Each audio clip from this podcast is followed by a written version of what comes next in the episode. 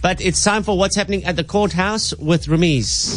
I'm Ramiz Khan, and what you say cannot be held against you in a court of law. This is what's happening at the courthouse.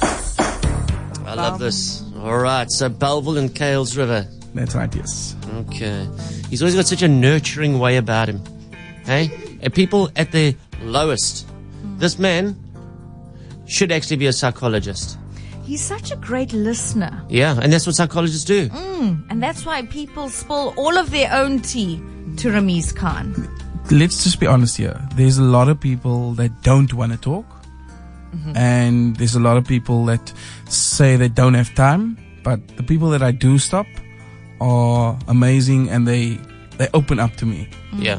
Is there a hug afterwards? Mm, it depends. Okay, sometimes you'll hug them. Sometimes, sometimes I won't. Like it depends. You know, not everyone's a hugger. Yeah. yeah. Like I'm a hugger, but not everyone's a hugger. We all know this. And you give great hugs. sir. Yes, yes. The best. Every morning, Ramiz and I greet each other with a hug. Yeah, Correct. I, I do see that every A morning. man hug, yeah. Yeah. All right, here's what's happening at the courthouse. What are you doing at the courthouse today? I'm Um, here for a drunk driving charge Is that for yourself? for myself. Yeah. Okay, tell me what happened. How many times were you over the limit? They caught me on a Sunday afternoon right in front of Barrow Police Station, and I think I'm point zero three over the limit. I think it's a beer, maybe not even a beer. So now waiting to see what's going to happen. When did this take place? End of 2017. And you're still here. Still here. Why is this? Wow, what's happening? No legal aid. Everything just gets postponed, postponed the whole time. But now I'm signing a plea agreement today, so it's o- over and done with. So obviously you're pleading guilty. Yes. Yeah. Look, I was guilty. I was wrong. Must must suffer the consequences, I guess. What did they do on the night? I mean, did they take your vehicle and and, and, all- and all that? What did they do?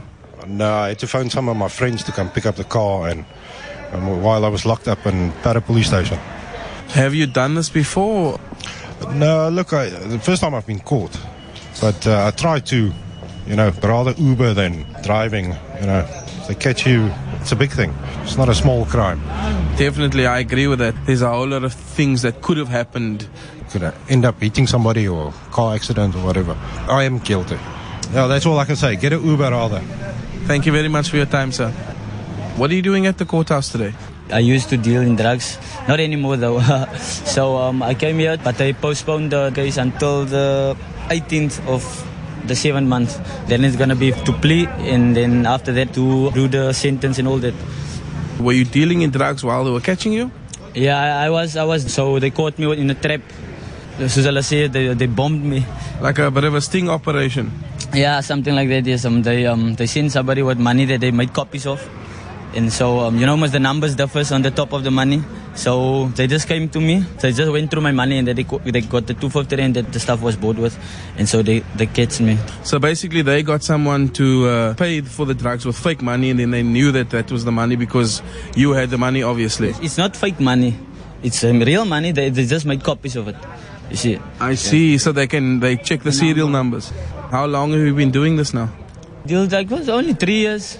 Three years. Three years is a long time, eh? Not long, man. These people just still do it, and it's already going for forty years already. So now the big question is, are you still dealing? nope, not dealing anymore.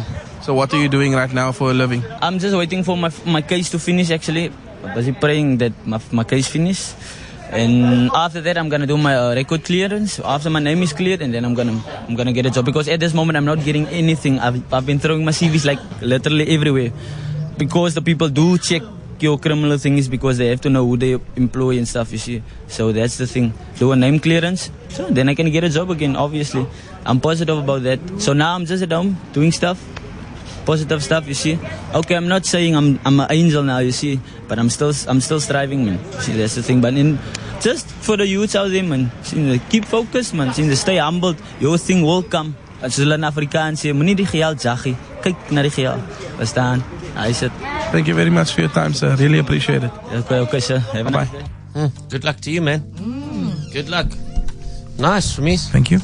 That's what's happening on the steps of the courthouse. Goes deep in there, Ramiz. Deep in there.